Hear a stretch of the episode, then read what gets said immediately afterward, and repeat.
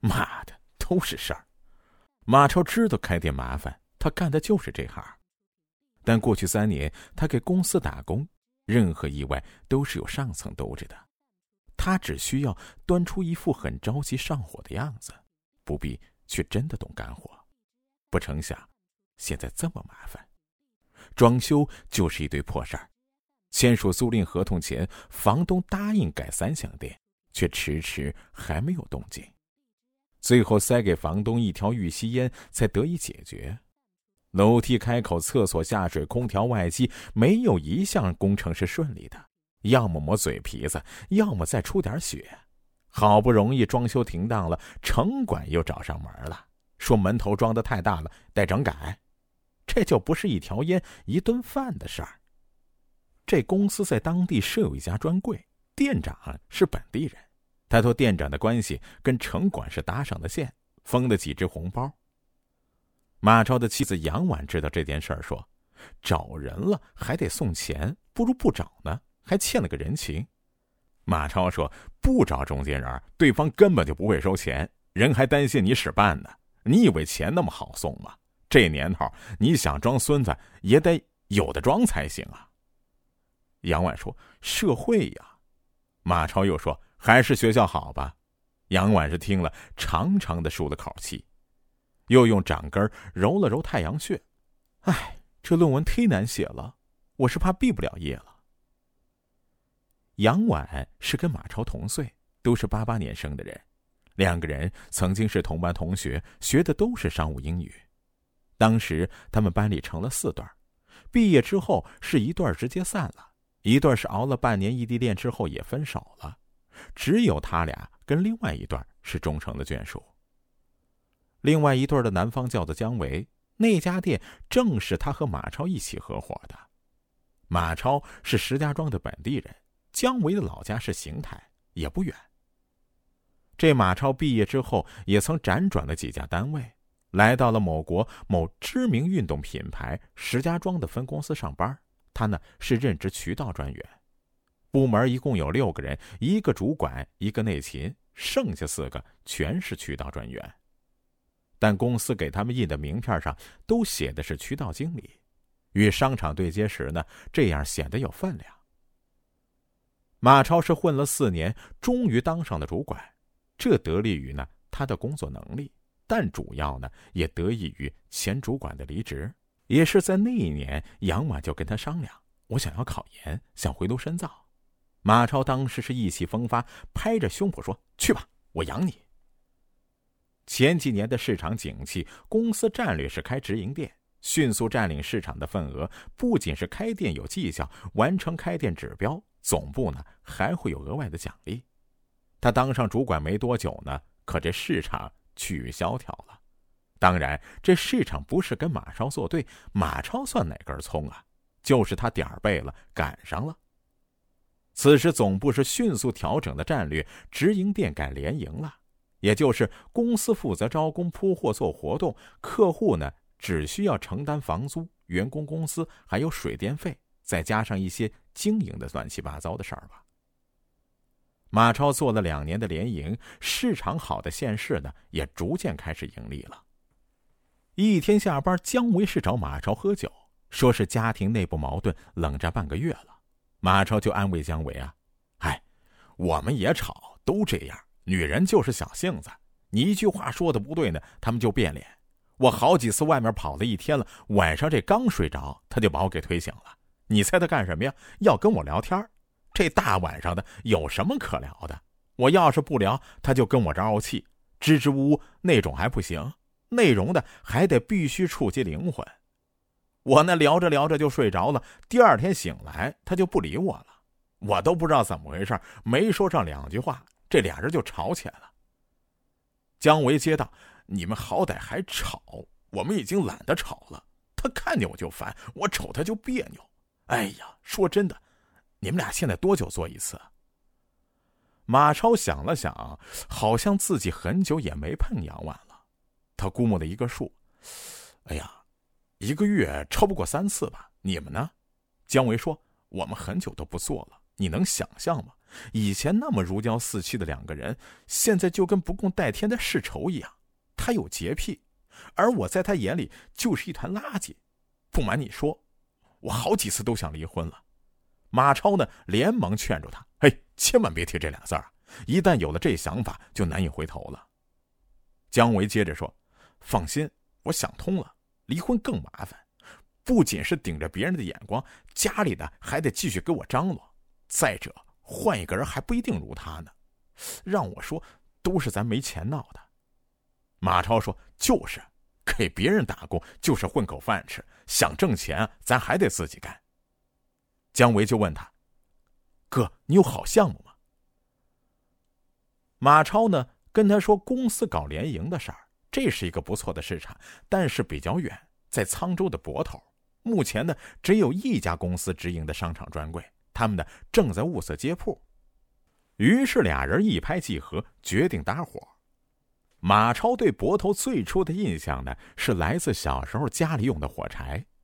火柴盒的正面接印着“泊头”两个红字，他出差的时候呢，在当地买了一盒，全做纪念。这生意要开始了，接下来就是选址、签字、交钱、装修，然后是开业大吉。马超毕竟还要坐班，这店铺呢，大多交给姜维盯着。这姜维毕业之后呢，一直是从事外贸，先后在不同的公司向外国友人兜售过化工产品、石膏板的生产线、羽衣兽药。这几年下来呢，也开始单干。单干呢，也不是说开公司，而是手里掌握着一些国内工厂资源和国外的大客户。他呢，是充当了一个串联的角色，是抽取抽成。马超知道他干这行呢，就说他是空手套白狼，又说他是皮包公司。姜维就笑着说：“滚我这是资源整合。”开店之后呢，姜维是基本常驻泊头。马超是每个礼拜过去一次，主管级别了，出差可以申请公司的捷达，他便常常的写单子去泊头，省下了来回的路费。那天马超正在公司对面的泛光胡同吃油泼面，他接到了一个陌生的电话，是个女生。喂，请问是马小凡爸爸吗？他跑业务，每天呢都能接到三五个陌生的电话，一般都是喂，请问是马经理吗？最不济的也是喂，请问是马哥吗？这样的头衔呢，他还是第一次遇到，竟然呢没有反应过来。嗯，呃，我是。对方说我是马小凡班的范老师。马超想起来了，对他是有印象的。这姑娘是梳着马尾，戴着一副黑色的圆框眼镜，额头有些突出，其他地方呢都很匀称，不算美丽呢，但也很耐看。接着范老师说：“喂。”嗯他就说：“喂，范老师，嗯，你好，你好。”范老师接着说：“嗯，他妈妈的电话一直没有人接听，我就打到你这儿了。你们看看谁有空，现在来一趟学校吧。”马超忙问：“出什么事儿了吗？”范老师接着说：“今天中午呢，我们班主任培训，让隔壁班的老师看班。这马小凡呢，就带头不睡觉，招呼其他的孩子在屋里瞎跑。旁边老师呢，就可能多说了他两句，他就开始哭了。”一直哭，到现在还止不住。马超接着说：“啊，您等一下，我马上跟他妈妈联系。”马超挂了范老师的电话，是呼叫杨婉。电话是通了，但是无人应答。他接着呢给杨婉发微信，也是没人回。发起的语音通话呢也没有人接收。他呢顾不上多想了，就给范老师回电，说自个儿呢马上就到。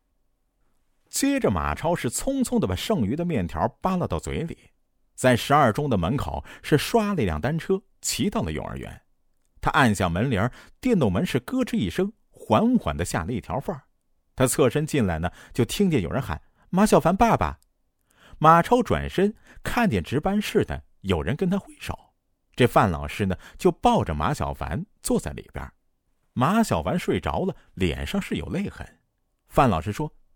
他听见我给你打电话，就非要在门口等，我就抱他下来了。我没想到你说都马上到，居然是半个小时。马超呢，顺口就塞了一个谎话：“哎呦，堵堵车了。”范老师呢，没有戳穿他。石家庄也就早晚高峰交通堵塞。马超说：“哎呦，给您添麻烦了。”范老师说：“这是我们的工作，没什么麻烦不麻烦的。但是马小凡今天的确有点过分，隔壁班老师都被他给整哭了。你说说，他才中班呀？”马超说：“我回去一定好好教训他。”范老师说什么？马超说：“哎哎，教育教育。”范老师说：“孩子的错呢，都是大人的错，他们才这么小，懂什么呢？我今天找家长来呢，一定是因为这个事儿。”但是还有一个事儿，我觉得有必要跟你们交流一下。马超说：“哎，您说。”心想啊，这肯定是马小凡惹祸了，不是撞到了其他小朋友，就是抢人家玩具。马小凡刚学会走路呢，就没有走过路，从来呢都只有静止和跑步两种状态。范老师接着说：“他最近中午不睡觉。”马超没想到是这个，心说：“不睡就不睡呗。”范老师接着说：“不睡就不睡吧，他在床上躺会儿也能解乏。关键是，他一直跟我聊天。”马超更没想到这个啊！范老师说：“其他小朋友都睡了，我就守着你们家马小凡陪他聊天。他真的能说，他才中班呀。”马超又跟范老师保证了一些有的没的，然后就离开学校了。他停在校门口的单车被人扫走了。他走了很远，也没找到一辆。最后呢，是坐公交车回公司了。在公司的门口，是碰见的财务经理。财务经理问他：“你去哪儿了？”他随口说：“我去市区考察了。”刚刚坐回的工位，他就接到了姜维的电话：“哥，你赶紧来一趟吧，工商局的人又上门了。”马超就说：“这工商局这时候来，一般是想拿几件衣服，这个咱不能少。”姜维说：“是来拿衣服的。”但说是抽查产品质量，马超说：“你把咱的五证一书的复印件给他们看看，产品检验报告也有啊。”姜维说：“给了，人家不承认。你提供那个产品检验报告是由你们公司自己出具的，没有说服力呀。”马超呢，给当地的专柜店长打电话，问他有没有认识工商的人。店长说：“哎呦，这工商不熟啊，办营业执照。”还是找的代理呀，这马超就没了办法，只好是填了单子去泊头出差。行政经理呢通知他，捷达呢被财务给征用了，去保定盘点了。马超呢只好去白佛客运站坐大巴。上车之后，他给杨婉继续打电话，仍是没人接听。从石家庄到泊头是将近六个小时，到的时候呢已经天黑了。这店铺一共有两层，二层是库房。姜维呢，给拾掇出一间做了驻点，置办了一张行军床、一台电脑桌，办公睡觉的都在这儿。马超没有住宾馆，姜维的行军床也挤不下两个人马超呢，就拆了几个纸箱，是铺在地上将就。姜维说：“你们不是有出差补助吗？我记得你当主管时还跟我说，住宿的标准从八十都涨到一百二了。”马超没心情谈这个，哎，回头再说这些。第二天呢，他俩就结伴去了工商局。这一个县城呢，有好几个工商局，负责他们片区那家工商局呢，是在一栋二层小楼办公，是戳了一墙的爬山虎，空调的外机呢都被给糊住了，远远看去就像墙面上鼓起的瘤子。走到楼内呢，就像是走进了上个世纪。狭长的走廊，两边是一排排的木门，上面是用红漆写着门牌号和班室。马超知道，越是这样的地方和单位呢，越是不好通融。里面办公的有两个穿制服的人，一个年纪稍大，四十出头，另一个看上去呢才刚刚毕业，是满脸粉刺。年纪大的在抽烟，屋子里是烟雾缭绕的。马超呢闻不管烟味，是咳嗽了两声。在马超之前，有人正在办理业务，听情况是注销。他是房东，开店的是原先的租客，办理营业执照用的是房东的身份证。租客走了之后呢，房东就接到了工商局的电话，说他呢列为异常。房东这才知道是来工商局注销的，但是要交罚款，杂七杂八算下来呢就一万好几。房东这就不干了。这等于别人吃了饭让他结账啊！别人生了孩子让他去养。马超听到这个，自个儿也觉得他们都是一样，一样是被生活蹂躏糟蹋。用这样用那样的借口，或者干脆呢就一脚踹在心口，没有预兆，也没有解释。接下来，这马超也是和颜悦色的跟工作人员求情，暗示的呢也是非常到位。但是那俩人呢不为所动，一副秉公执法的模样。期间呢，马超的手机响了数次，是杨婉的电话，但是没有时间接呀，他都给挂了。最后呢，不得还开了静音。马超对工商说：“哎呦，出门在外都不容易。”工商局那年轻人就说了：“不容易。”就能犯法吗？抢劫犯也不容易，照你的逻辑就不用坐牢了呗。马超是堆了一脸的馋笑，嘿，不是那个意思，我们也是合法经营。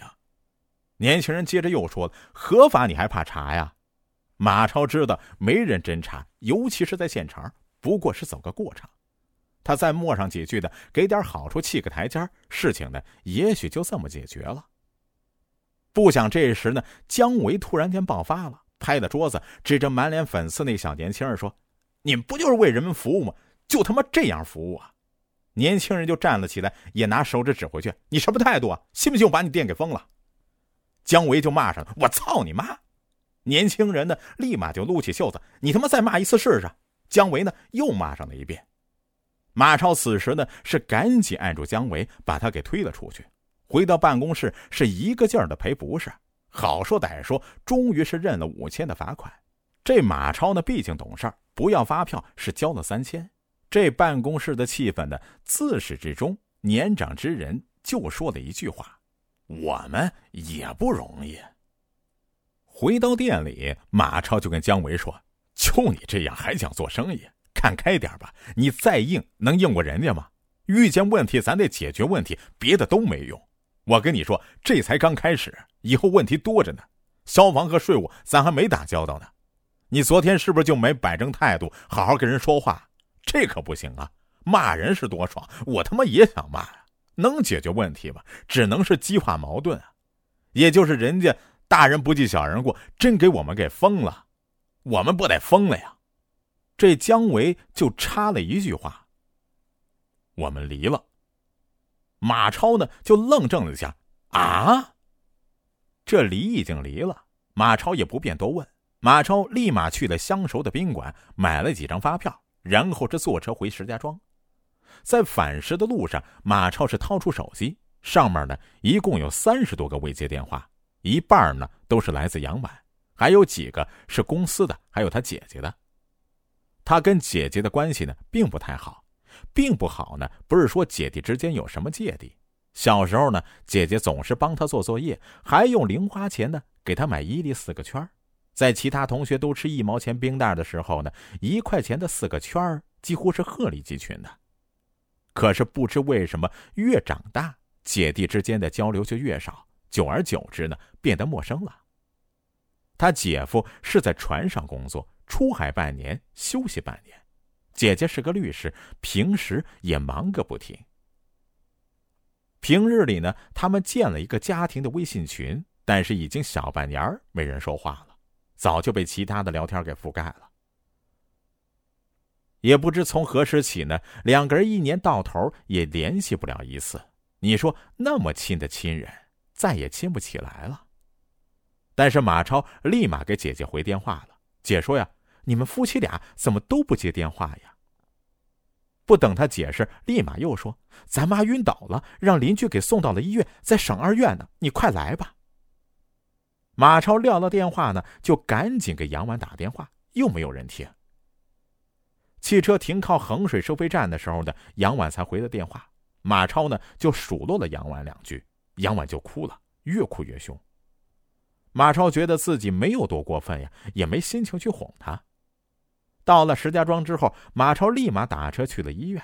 他最先看见姐姐的女儿，他是吃力的提了一兜子水果，半边的身子呢都被拉低了。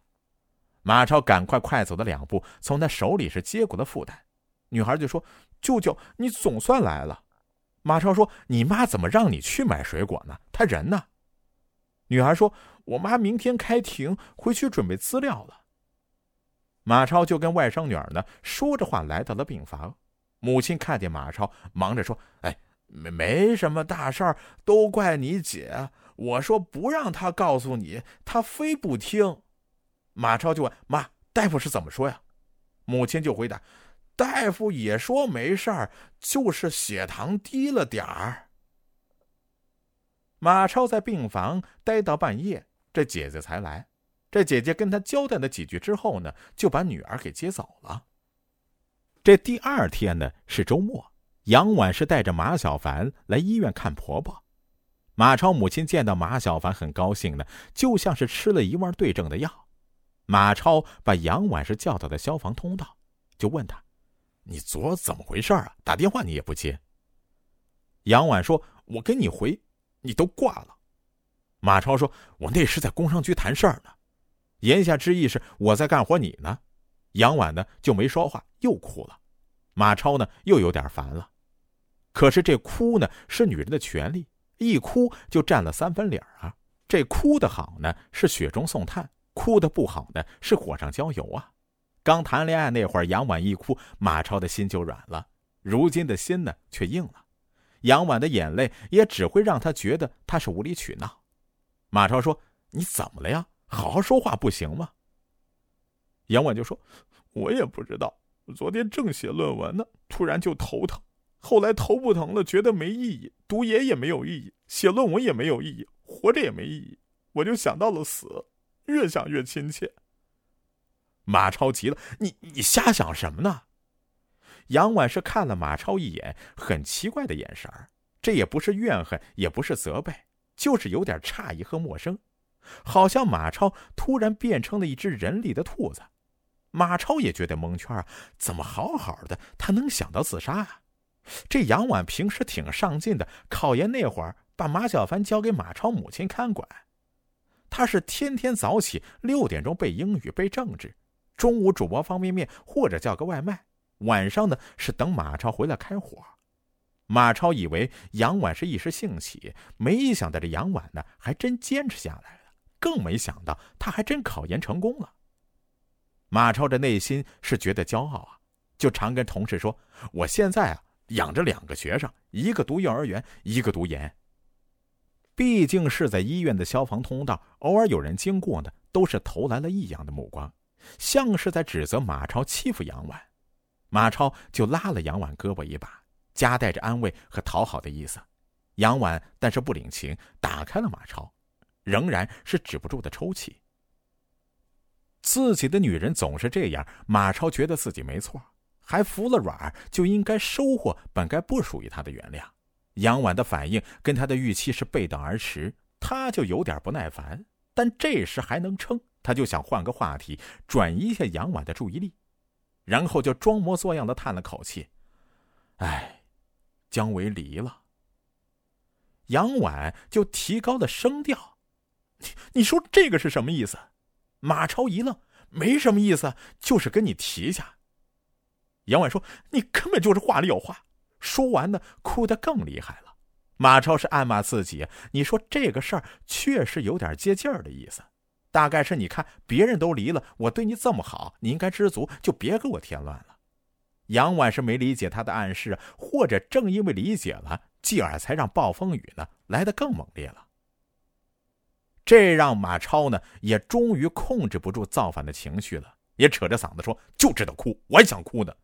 我什么活都不让你干，你还觉得委屈？咱妈现在又病了，你不帮忙照看也就算了，还跟我这怄气。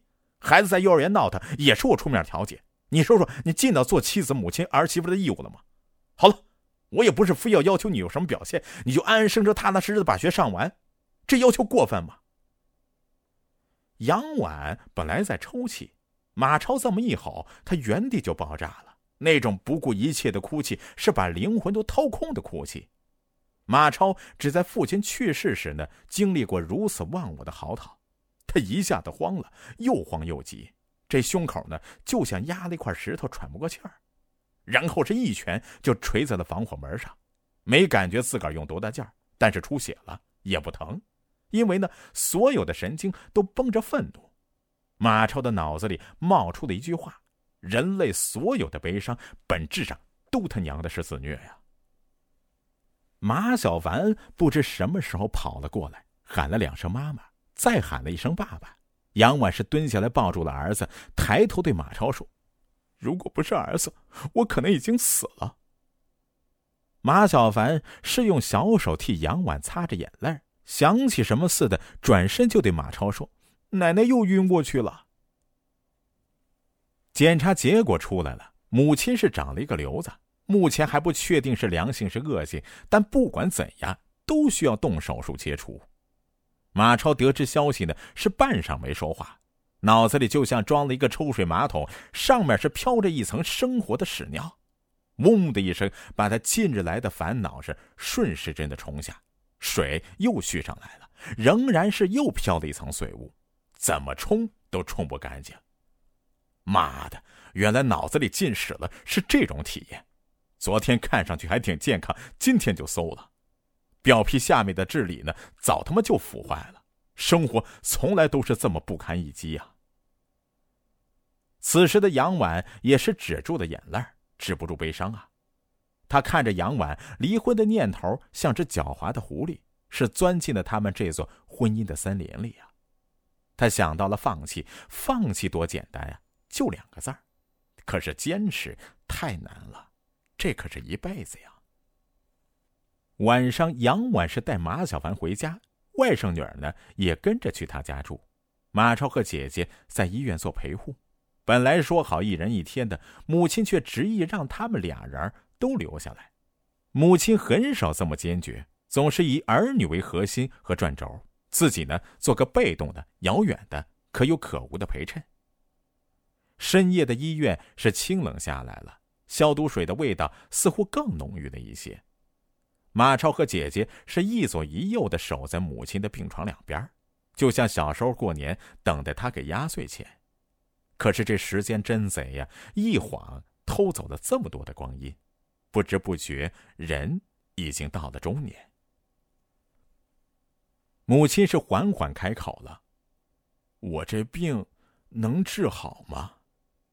马超说：“没什么大事儿，住两天院，输输液就行。”母亲说：“你们别瞒我。”姐姐接道：“还没出具体结果呢。”马超是瞪了姐姐一眼，后者呢也给回瞪过去了。“你看我干什么？妈又不是小孩。”马超说：“我看你跟孩子似的，沉不住气，憋不住。”他憋住了这个字儿。母亲接着说。你们俩白吵吵，我就想跟你们说，妈现在还能活动，自己能照顾自己，不想缠住你们。这个病如果不能治，你们就告诉我，咱别乱花钱；能治，花钱太多了也不考虑。你们要是不同意，我就摸黑离开医院，让你们找不着我。母亲从来没拿过这么大的主意，她想把握自己的余生。马超是忍不住眼眶湿了，看着姐姐，姐姐仍是一副沉着又冰冷的模样，是他作为律师的职业脸色。你怎么这么铁石心肠？姐姐说：“你怎么这么婆婆妈妈的？结果还没出来，现在决定太早了。”马超以前跟杨婉吵架，基本是熬不过两天，最多三天，吹点风就会解冻。这次呢，过了三天，两个人。谁也没开口。马超没有向公司请假，他跟姐姐商量，姐姐白天来医院盯着，他晚上陪夜。第二天一早，马超是正常上班，从医院去河北各个辖区出差，承德、张家口、秦皇岛、廊坊几个地方是不用跑的，这些市场呢是归北京分公司的，剩下的是石家庄周边，保定、邢台、邯郸、沧州、衡水，他都得负责。抽空呢，他还得去泊头。姜维离婚之后呢，孩子是跟了老婆。姜维说呢，他知道妻子是舍不得孩子，所以没跟妻子争抚养权。为这事儿呢，父母跟他谈了好几次，差点动手抽他。他们是卖了石家庄的房子，他准备是在泊头买房定居了。马超劝他脑子别发热，就算离开石家庄，最好呢还是回邢台。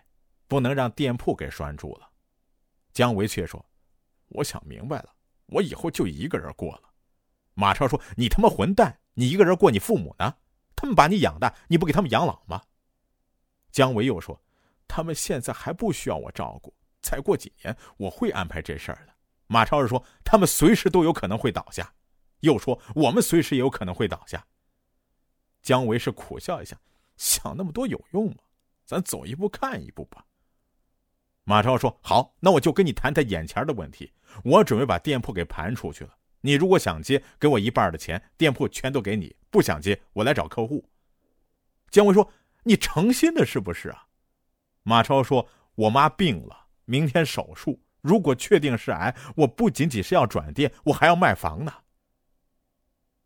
姜维是看了马超一眼，然后是拍了拍肩膀：“有事儿你招呼一声。”手术那天，马超全家姐姐一家都在外面煎熬。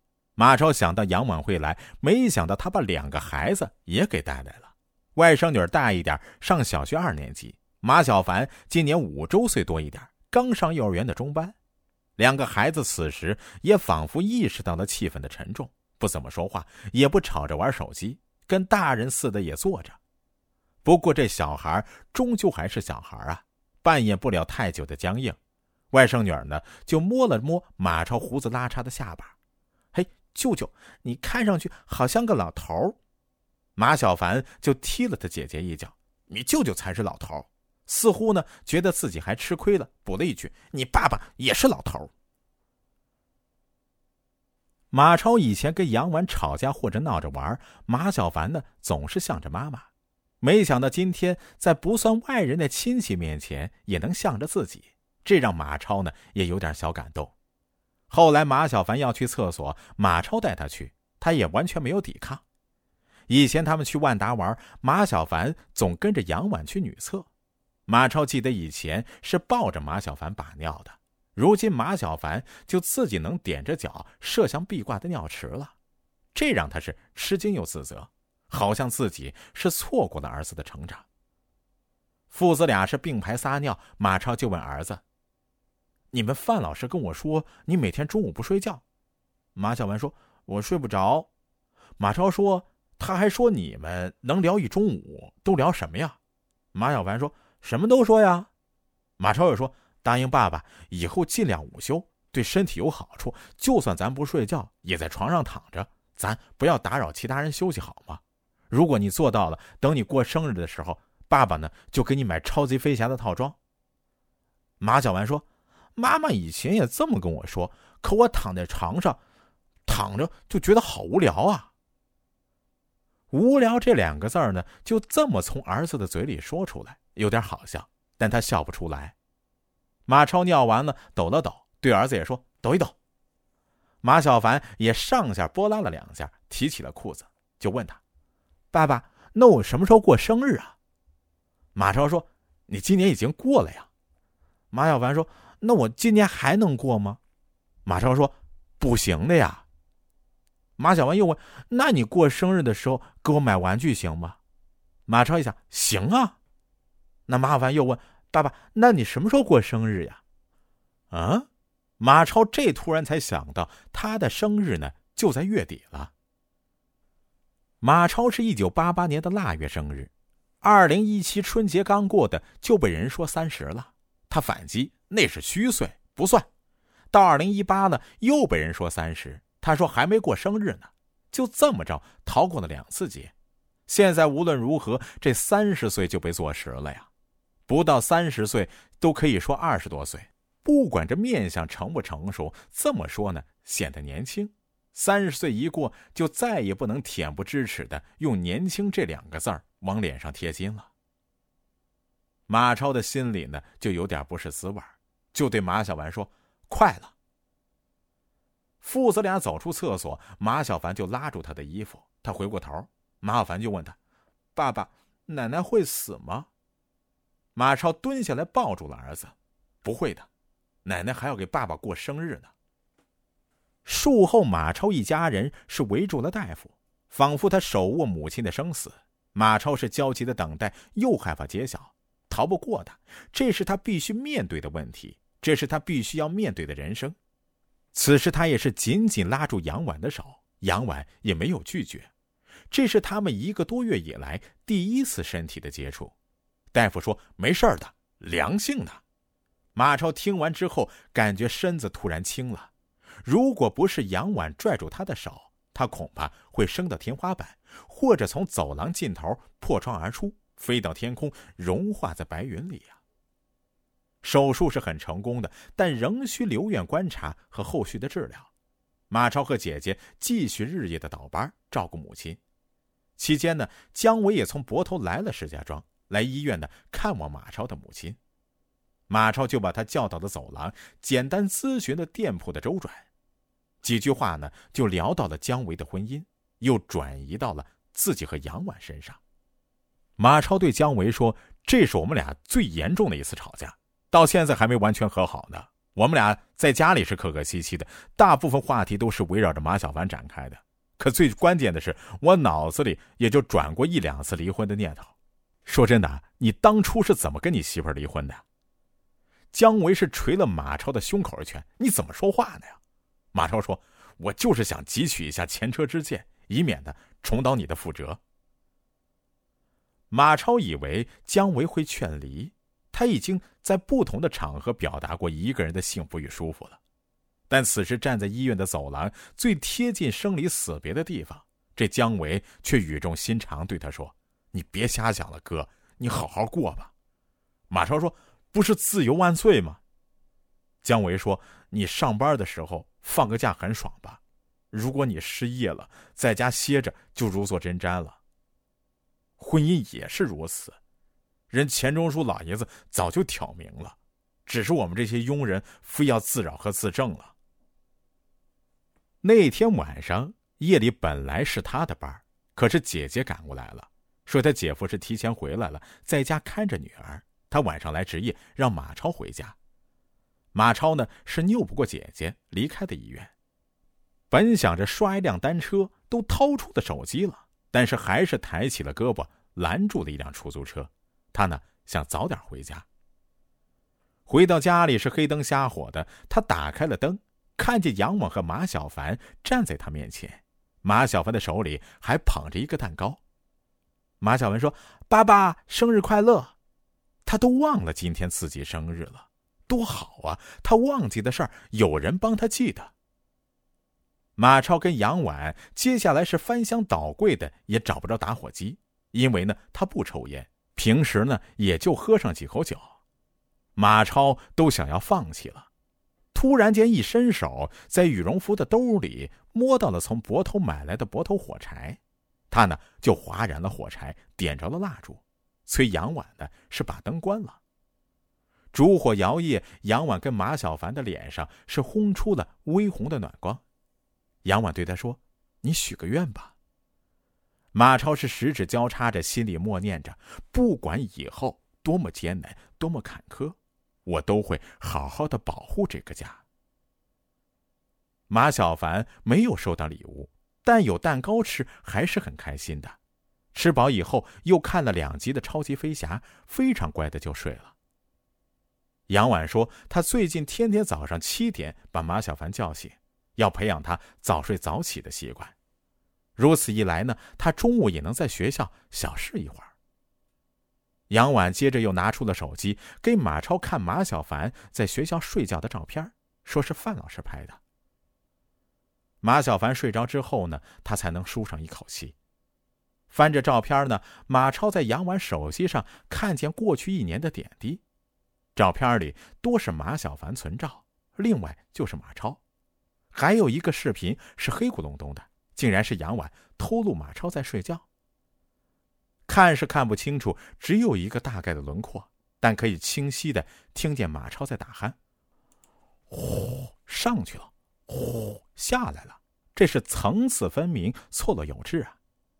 杨婉说：“我那段时间常常的失眠。”马超就说：“你应该把我推醒说话呀。”杨婉说：“我叫过两次了。”说着说着，你就又睡着了。我跟你说了，我很难受，你还能睡着，我就更难受了，更睡不着了。马超说：“哎呦，对不起，老婆，那是我疏忽了。”杨婉又说：“我也是犹豫了好久，才跟你说抑郁的事儿了。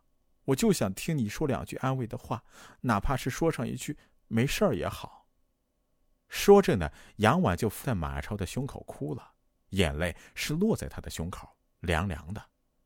马超说：“没事儿了。”说完，他就去亲杨婉湿润的眼睛，接着马超说：“我们做爱吧。”杨婉对他说：“嗯。”